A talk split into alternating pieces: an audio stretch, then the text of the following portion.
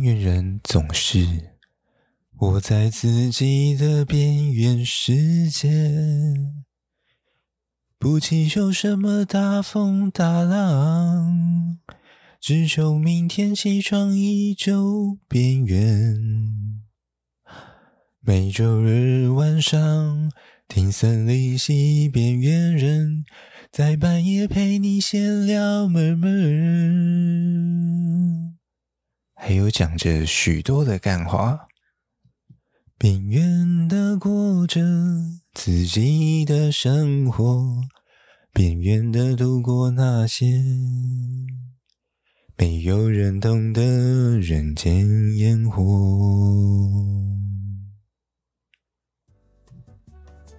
欢迎收听深夜时间，我是语音。又来到我们一个礼拜的深夜时间啦！哦，刚刚在节目开录之前啊，我收到了那个地震的那个叫什么？地震的紧急通知吗？然后我想说，嗯，在台湾的东北地区发生的地震，然后看起来好像很紧急，然后结果我就愣了大概三十秒，想说，嗯，我住在宜兰，地震。啊，那是什么东西？然后过了两分钟之后，完全没有感觉。我想说，这个这个是什么假假消息吗？还是现在地震都这么敏感了吗？就是好像没有什么在震，然后就会直接发出紧急讯息出来。我不知道啊，就是嗯，这种东西就是。理论上，它是一个算是不错的一个措施或方案嘛，就是它可以让你多争取那十几二十秒的时间，真的就是有时候真的会有差。对啊，只是刚刚就是一个通知过来之后，我发现怎么完全没有感觉，就是有任何的摇晃还什么的，然后就害我有点错愕，想说，嗯，说好的地震呢？很久没有摇摇起来的感觉了。对啊，好啦，Anyway，反正地震，地震就让它地震吧。反正依然依然，华东地区天天都要都马在地震，应该是没什么差啦。假如有听众有有感受到我我说的这一波地震的话，哎，说不定大家可以跟我分享一下，到底你有没有就是被被这个地震咬到这样？哎，欢迎来留言，哈哈。好了，那今天呢，我想说可以聊一些东西哦。我先分享个资讯好了，就是我前几天在在华华华新闻吗？啊、呃，应该算是吧。就是我刚好看到有一个蛮有趣的东西，就是国外他们做了一个咕咕桌游。对，你没有听错，就是一个咕咕的桌游，它是。好，一间有我记得是英国那边的厂商吧，一间的英国有一间，他们叫做 Splitstone Games，就是这间出版社，桌游出版社，那他们就推出了一款叫做 Mycelia M Y C E L I A 的咕咕主题战略桌游，听起来蛮酷的。然后，反正大家打中文。啊，再加个 Mycelia，应该就可以看到，就是有关于这一款桌游的一些相关介绍了。对啊，我觉得我目前看到的那篇，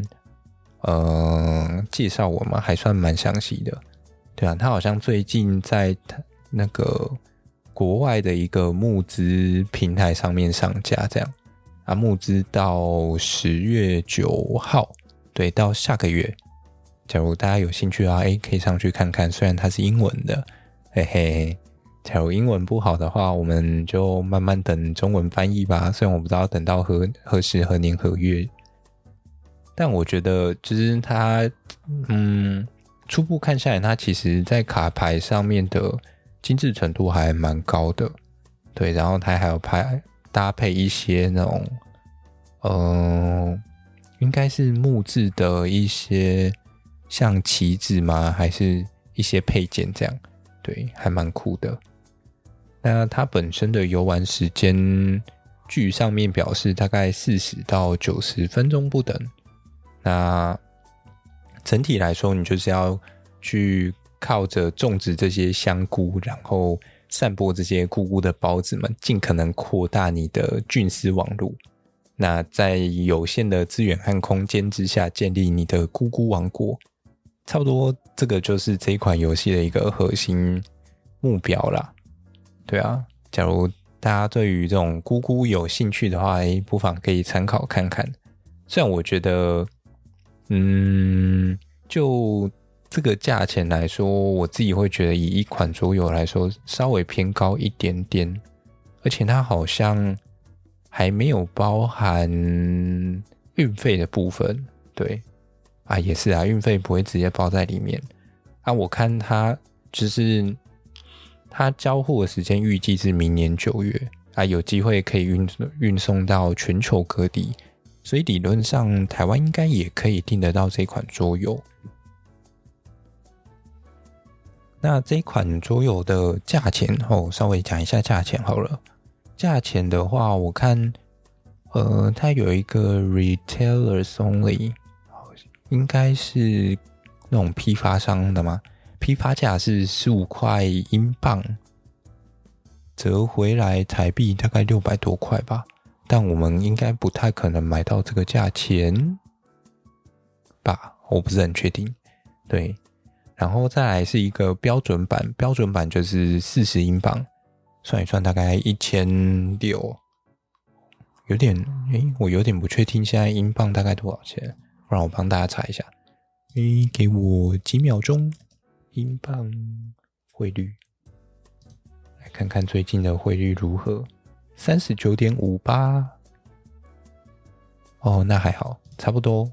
我刚刚也是用四十块来算的，所以大概就是一千六。一标准版是一千六的话，加个运费大概两千块吧。一款两千块的桌游，不知道大家平常买桌游我买在什么价位？我觉得这对我来讲算是比较高档货的那一种。像从里面的一些设计嘛，还有一些美术的部分，我觉得应该是还蛮值得的。然后它还有一个那个那个叫什么豪华版哦。豪华版我看一下，豪华版我记得超贵，哦哦，有了有了，那个五九九英镑，就是差不多六百块英镑，它的超级豪华版六百块英镑大概是两万四千块新台币。我想说，买一款桌游你要花两万四千块，有没有搞错啊？不过看起来是感觉是蛮屌的啊，对啊。而且赞助者目前已经来到了三十九个人，等于说有三十九个盘子买了这个超级豪华套装版。嗯，果然有钱人就是不可小觑。好啦，差不多就这样，剩下的大家，哎，不然我把相关的链接放在资讯栏好了，大家有兴趣就自己点出来看看。接下来我想说，可以跟大家分享一下我上礼拜。去参加了 Thai Beef 的工作坊的一些心得和感想。对，上礼拜的这个工作坊呢，他们是由 Thai Beef 所主办的。那 Thai Beef 是什么呢？大家可以把它想象成是，呃，它就是一个机构。那全名叫做什么？台湾生物多样性资讯中心，对，简称 Thai Beef。那全球的话就会是 GBF 这样，他们有点算是一个上下位阶的概念嘛，就是全球等级就是叫做简称叫做 GBF 啦。那台湾区的一个。中心就简称叫做 Thai B F，对，而、啊、后面的 Beef 就是 BIF，它的呃名称由来就是生物多样性资讯中心这样。好啦，这个应该不需要解释太多。哦，我直接稍微简介一下他们在做什么样子的事情好了。对，他们其实大概可以把它区分成是。几个层面，他们目前在推的一个最主要的东西就是生物多样性的资讯，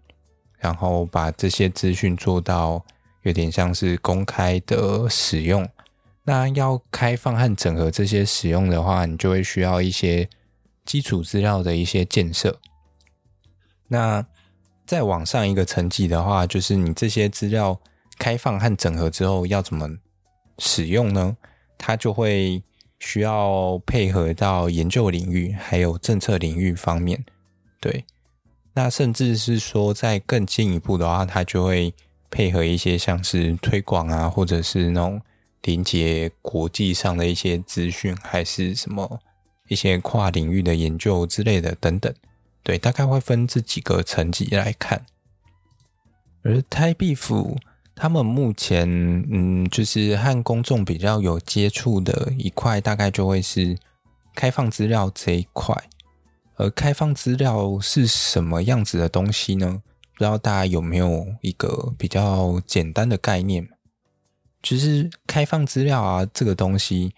大家可以把它想象成，就是你今天握有一笔数据，那我们通常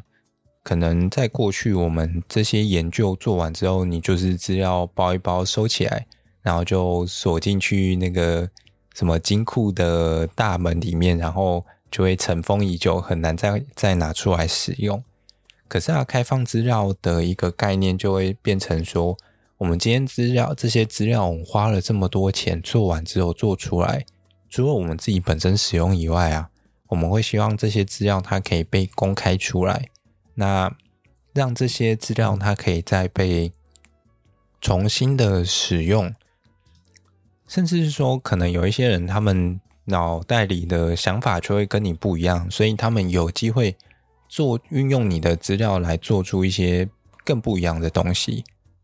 而开放资料这个东西，目前最普遍的主要还是以政府单位为主，因为像政府单位毕竟就是拿了呃民众的纳税钱嘛，那拿了这些纳税钱做出来的东西，理论上就应该要跟我们这些大众一起分享。所以其实这些年来，政府开始逐步的在做一些有关于开放资料的东西。主要也是因为这个原因，我自己觉得啦。对，那所以说，大家如果有兴趣的话，其实也可以上网去搜寻开放资料。那政府的话，他们本身就有一个有一个政府的开放资料的平台。我记得之前好像有稍微做过整合，就是那个平台，你其实可以连到各个部会他们所建置的一些网页或者是一些。呃，数据内容这样，对，那你们就可以从中去取用这些资料来做一些你们想要做的事情。对，那对于呃我们在做生物调查这方面的话，其实开放资料有时候对我们来讲也是蛮重要的。主要是因为说这样子的一个开放资料，它其实算是我们在做。不管是保育也好，或者是永续也好，它其实就会是一个最基本的，呃，算是沟通的桥梁吗？或者是沟通的基础。举个例子来说好了，现在其实，呃，外面在做一些，例如说生态检核，或者是一些工程场域啊，甚至是环评的地方，为什么我们在做这些工程的时候，会需要特地去？做这些环境相关的一些评估啊，或者是一些调查，就是因为我们希望说，在开发的过程中，我们也可以去取得一些跟生态之间的平衡嘛。虽然说有时候诶可能会因为一些立场的不同而有所冲突，但其实更多的时候是因为我们所两边所具有的一些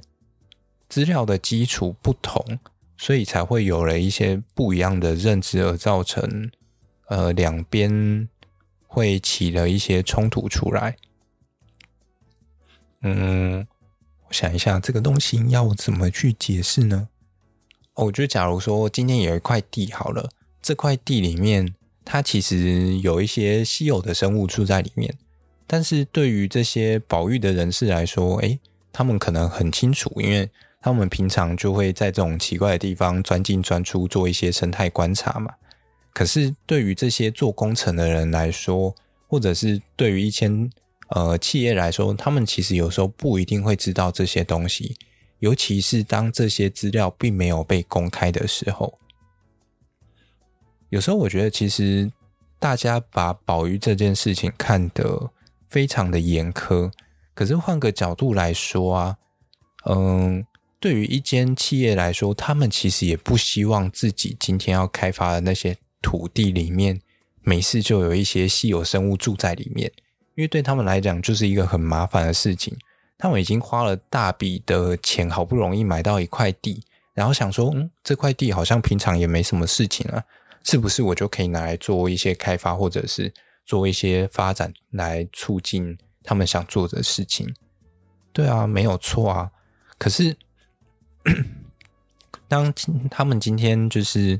呃，在没有这些公开资料的协助状况之下，他们会可能会觉得，哎，这块土地它很安全，它可能适合开发。可是，当他们一旦买下来，然后正要开怪手进去的那一刻，哇，这下 GG 了，因为在早期的一些。呃，调查研究里面这些内容它是并没有被公开出来的，或者是说，哎，这些完全是这些保育人士的一些一点算内线消息嘛？哦，大家都默默的知道那里有稀有生物，可是我们为了怕这些稀有的生物它会被呃有心人士去盗猎啊，或者是盗采，然后出来贩售嘛？对啊，那可是。就因为这样过度保护的一个状况之下，它反而就造成了两边之间的冲突。所以说，有时候其实开放资料，它在做的事情，它就是提供一个基本的沟通基础。那可能有一些人就会觉得说，可是这些东西，它理论上就应该被保护在里面，然后好像不要被太多人知道会比较好。可是。有时候，呃，我会觉得说，其实我们也可以去决定这些资料它的一个公开的程度要到哪里。就好比说，我们大家都知道浅山地区有石虎嘛，但是你并不会有石虎的一个明确的 GPS 坐标跟你说，诶，这只石虎目前呢跑到了那个北纬几度几分几秒的地方，然后东经几分几几秒的地方，诶，你可以去。呃，干对他干嘛干嘛的，并不会啊。我们通常就是会是一个很模糊的一个，呃，有点像是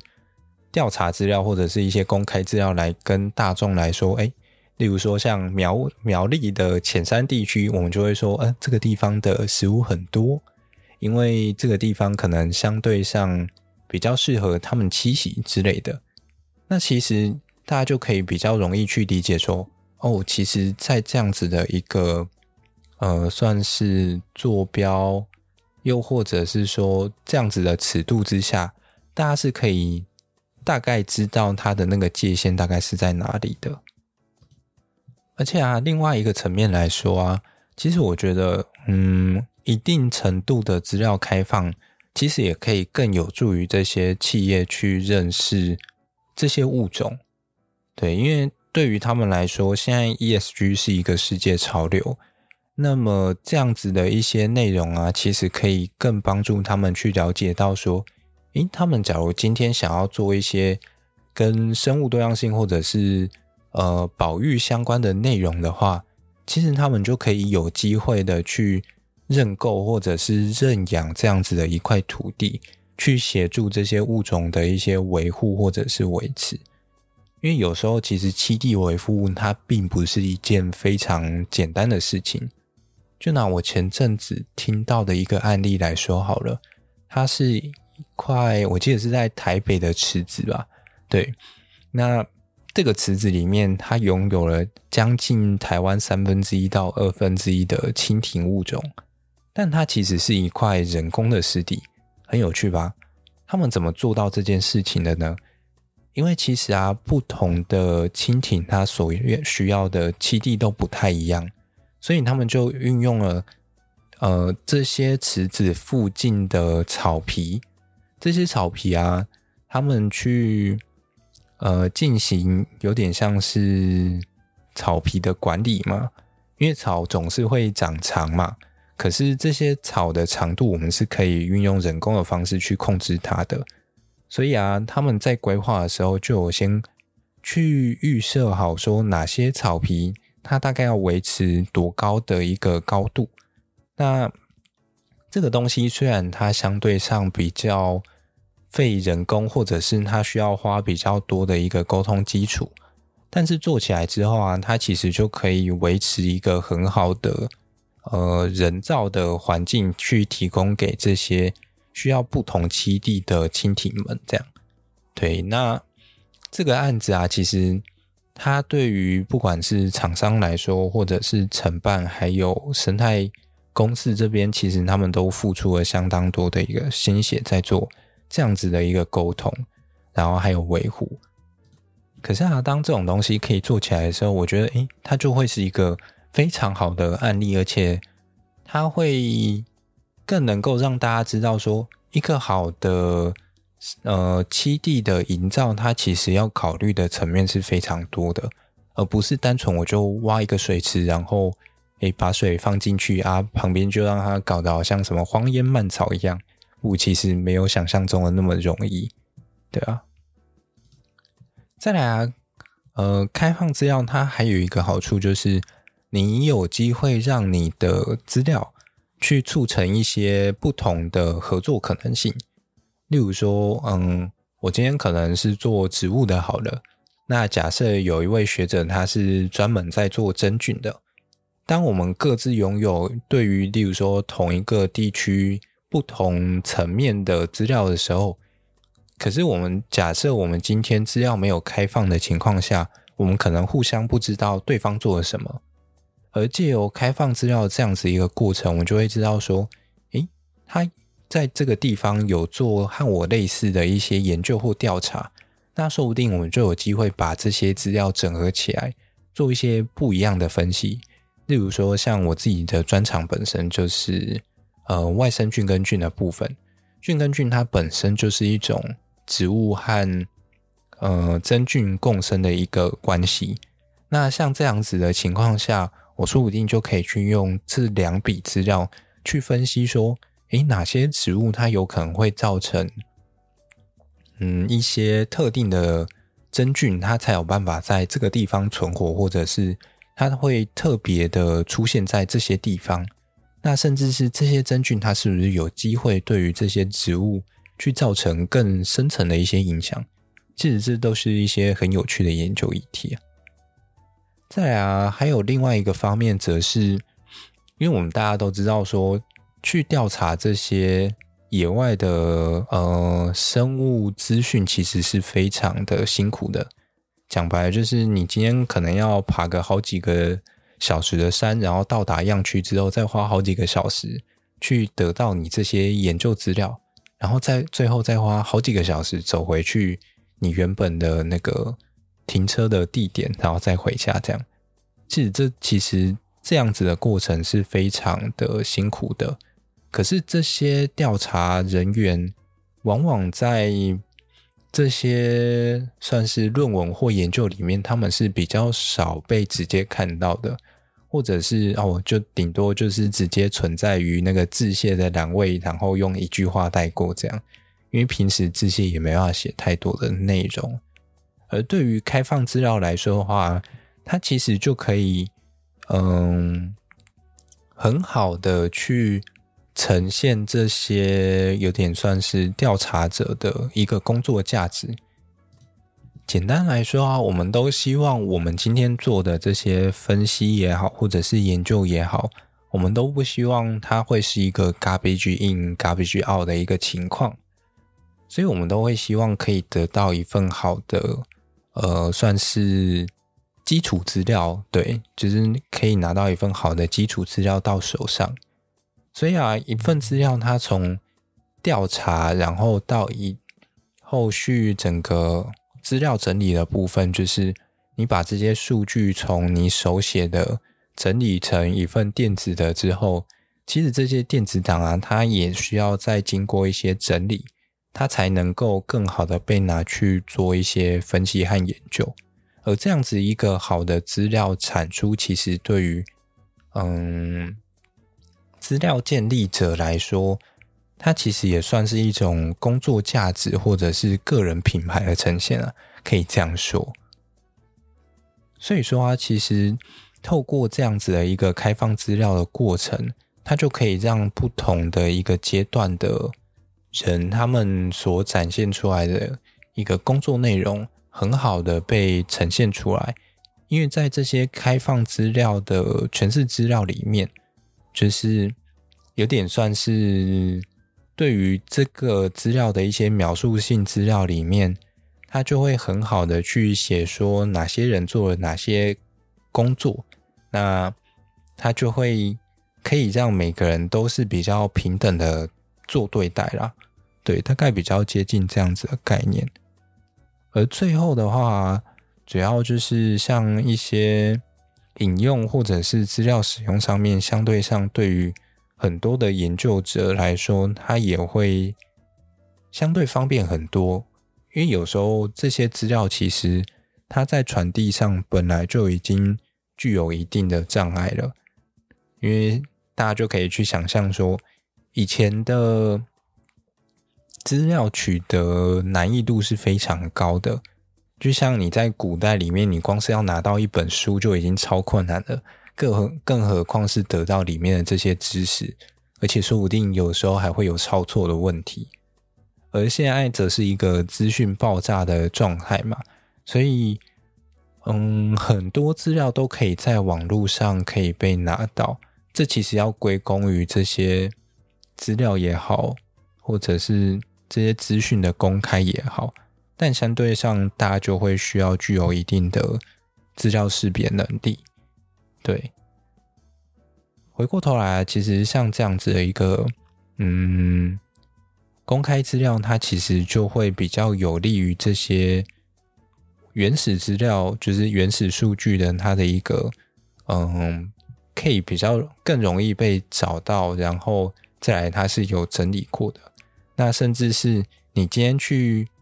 要做引用这件事情的时候，哎，大家也比较可以找得到。这些原始资料来做重新的检视，看你的研究或分析它是有没有问题的。对，当然啊，他们其实也有提到说，哎，这个东西它某种程度上也可以去符合一些计划上的要求，因为其实现在一些有关于政府的计划案，他们相对上都会去要求说，哎，你今天拿了国家的钱。那这做完的这些资料，相对上你就要能够让这些资料它可以被公开，或者是再被重新的使用了，所以你就会需要有一个嗯，最后放置这些资料的地方。对，所以有时候像这样子的一个开放资料，它其实就可以去符合这些计划的需求。而我们上个礼拜整个工作坊里面呢、其实对于开放资料，大致上就是做一个，嗯，算是比较完整性的介绍，然后还有一些内容上的操作。因为像这场工作坊，它其实理想状况下就是希望可以培养出一些能够，呃，协助这些开放资料，不管是资料清理也好，或者是相关的一些志工也好啊。对，甚至是诶，希望也促进一些资料论文的发表啦，就是希望可以促进这些资料被使用。这样，那说到资料的使用啊，其实对于整个开放资料来说，它有一个最重要的原则，就是所谓的 FAIR 原则 （F-A-I-R）。首先，F 的话，它指的就是 findable。你可以在一些线上公开的储存库，你可以很明确的，就是找到这个东西。例如说，像我们的一些，嗯，论文好了，论文它其实通常就会被现以现在来说，其实都会有一些线上论文的部分，那它就会储存在一些网络的储存空间，然后再来它就会配上所谓的 accessible。就是线上公开的一些内容，所以你就可以有机会透过它的一个 DOA 的网址，那直接连到这篇文献。那在符合这个原则之下，你就可以直接公开取得这些论文，然后进行后续的使用。那再再来的话，I 的部分则是 interrupt inter operable operable interoperable 这个东西，它指的就是公开的一个资料的说明和格式。简单来说，就是我们在做这些资料的时候啊，我们总要确保说，我们每个人传上来这些资料的架构都是差不多的。例如说，你可能一本书它本来就会有呃标题嘛，然后封面啊，然后接下来会是你的目录，然后才是内文嘛。然后在最后的话，你可能会有一些，例如说作者资讯、出版社出版年份啊，然后售价嘛，对，大概会有这些东西。而所谓的这个 interoperable 呢，它就是在指这样子的一个格式和内容。而以生物多样性来说的话，嗯，我们上礼拜最主要用的就是所谓的 Darwin Core，就是达尔文核心这个东西，它就是，嗯，大家可以把它想象成就是一套对于生物的描述性格式吗？对，那这个东西，嗯，稍微举一些例子好了。它可能就会，例如说，我今天有一个物种，例如说樟树，那樟树的话，它可能就会符合这个物种它的一个，嗯、俗名的这种算格式范例吗？然后再来它的其他的一些格子，它可能会要你填，例如说它的学名啊，然后或者是它是哪个科哪个属的植物。对，那就是它会有很多的一些格子让你去填，而基于这些格子的，有点算是栏位，它本身就已经有先规定好说它是什么样子的一个性质，然后它应该被填入什么样子的内容。例如说，在学名的部分，我可能就是要填入樟树的学名；而在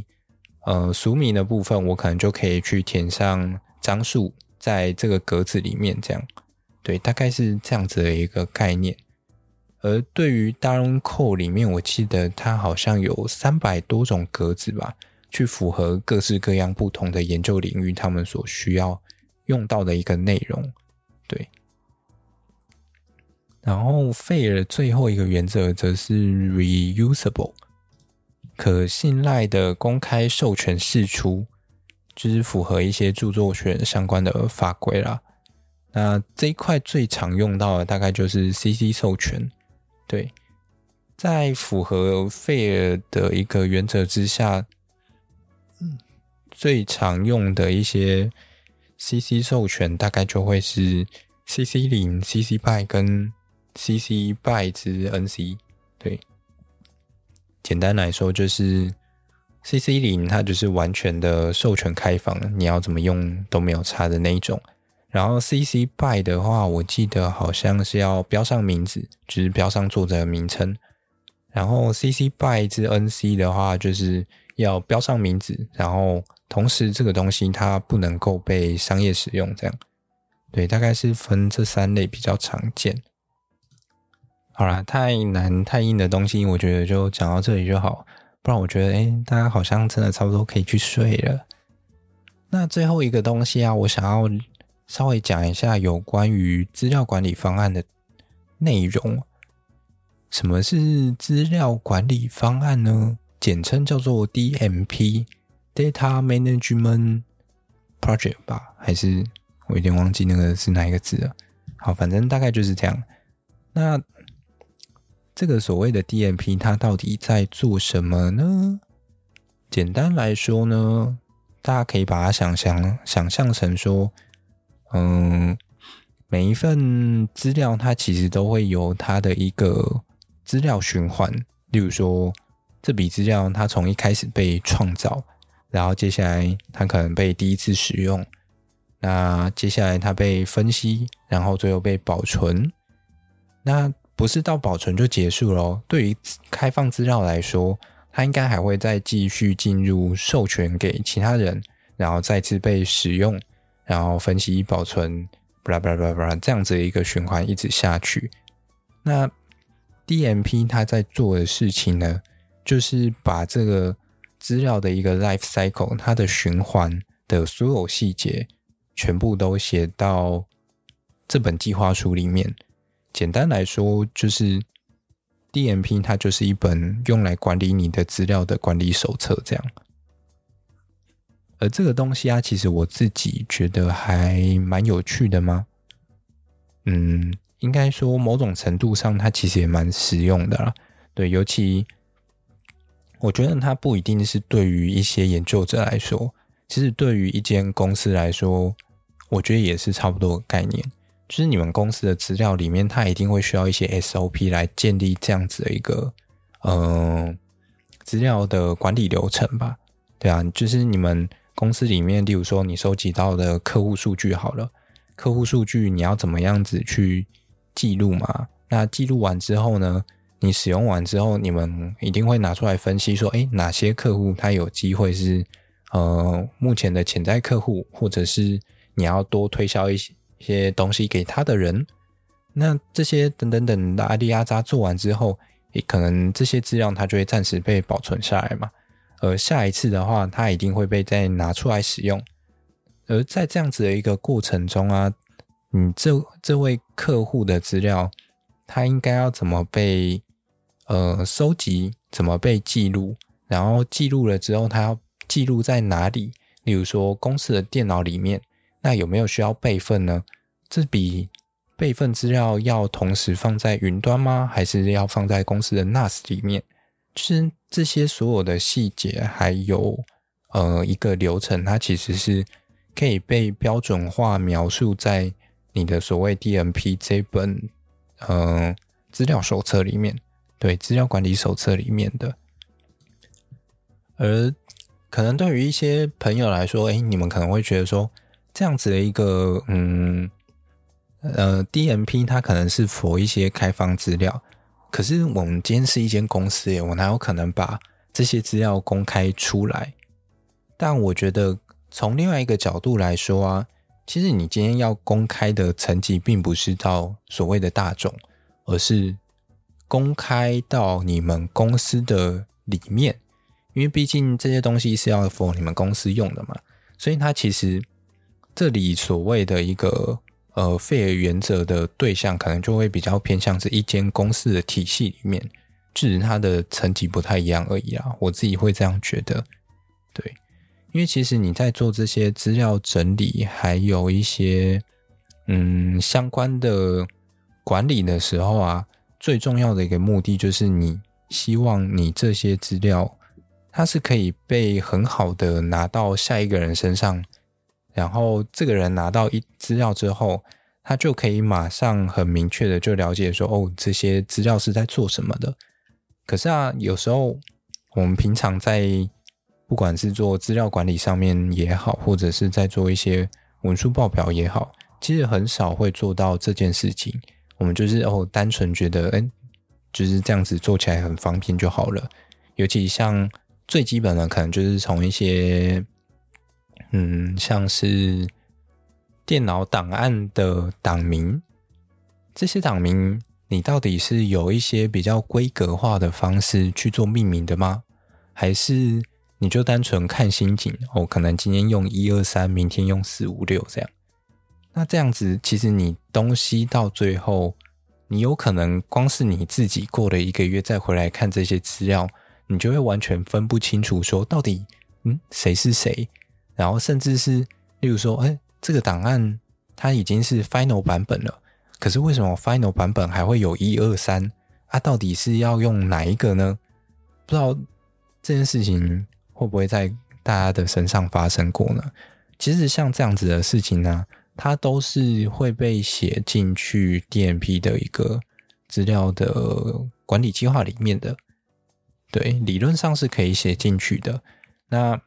这样子，你就可以很好的去建立一个系统，或者是一个方式去让你的资料很容易的可以被移、移转和阅读，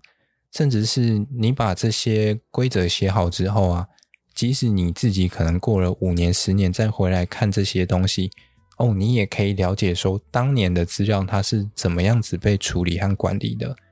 那这样，当你今天要再拿这些资料出来使用的时候，你就会相对上降低很多的一个使用门槛。而这样子的一个行径，其实移转到企业内部的时候，它不就是人事上的交接吗？你前一个人可能，呃，你只有一个礼拜的时间可以跟他交接这些内容，好了，就是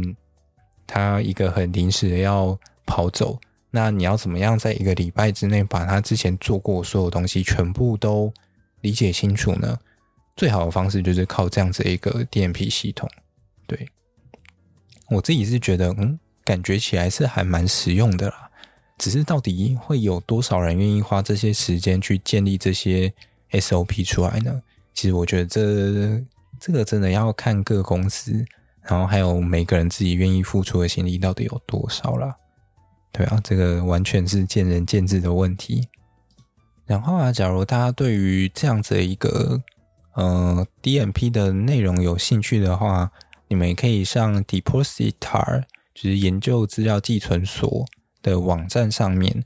他们有翻译了一份就是国际上的一个指南，它的全名叫做《国际合用的研究资料管理使用指南》。啊、目前好像已经有一份增订版了，对，那大家就可以自己上网去搜寻啊。好啦，我直接贴在资讯栏就好了，大家自己上网看。对啊，那假如大家觉得这个东西使用的话，你你们就可以把它看一看，然后把你们需要的地方拿出来用。因为其实像这样子的一个 DMP 的内容，目前。讲白就是认真花时间在做的人真的不多，然后现在国际上其实用最多的也是一些国外的，嗯，一些应该是研究单位居多的印象中，嗯，这块我没有到很确定，对啊，可能就应该是以。研究单位，然后我猜应该也有蛮多企业公司，他们会运用类似的概念在做东西啊。反正你只要 key 入 DMP，然后 template 就是一个模板，那其实就可以很容易找到一些相关的资料。对啊，好啦，那么有关于上礼拜工作方的内容，大概就分享到这里啊。假如大家有兴趣的话，其实。我蛮推荐可以去参加他们的工作坊看看的，我自己觉得还蛮好玩的，而且这整套东西了解之后，你其实可以更有想法，你的资料应该要怎么去管理。其实资料管理啊，从这个计划开始之前就已经开始了，因为其实你在设计这整个计划的时候，你就要去思考说。你未来应该会拿到什么样子的资料，而这些资料它应该要怎么去被管理？当然，这样子的一份 DMP 的内容，它其实会与时俱进。例如说，你今天可能遇到了什么样子的问题，那你原本写的方法可能有点不太可行。例如说，你原本写说你的资料要放在随身碟里面，但你就发现说，哎，你的资料动不动就是一次就几十 G 在跳。你一颗随身碟根本随身碟可能就完全不够放啊！你要怎么去备份它？所以像这种比较不合理的地方，就是你的 DMP 的管理方式要跟进的地方。那你可能后面就会选择说：诶，假如说我今天可能一天备份一次，或一个礼拜备份一次好了，这些资料它可能就会被同步备份到，例如说你的 NAS 里面。然后我再放一份在公司的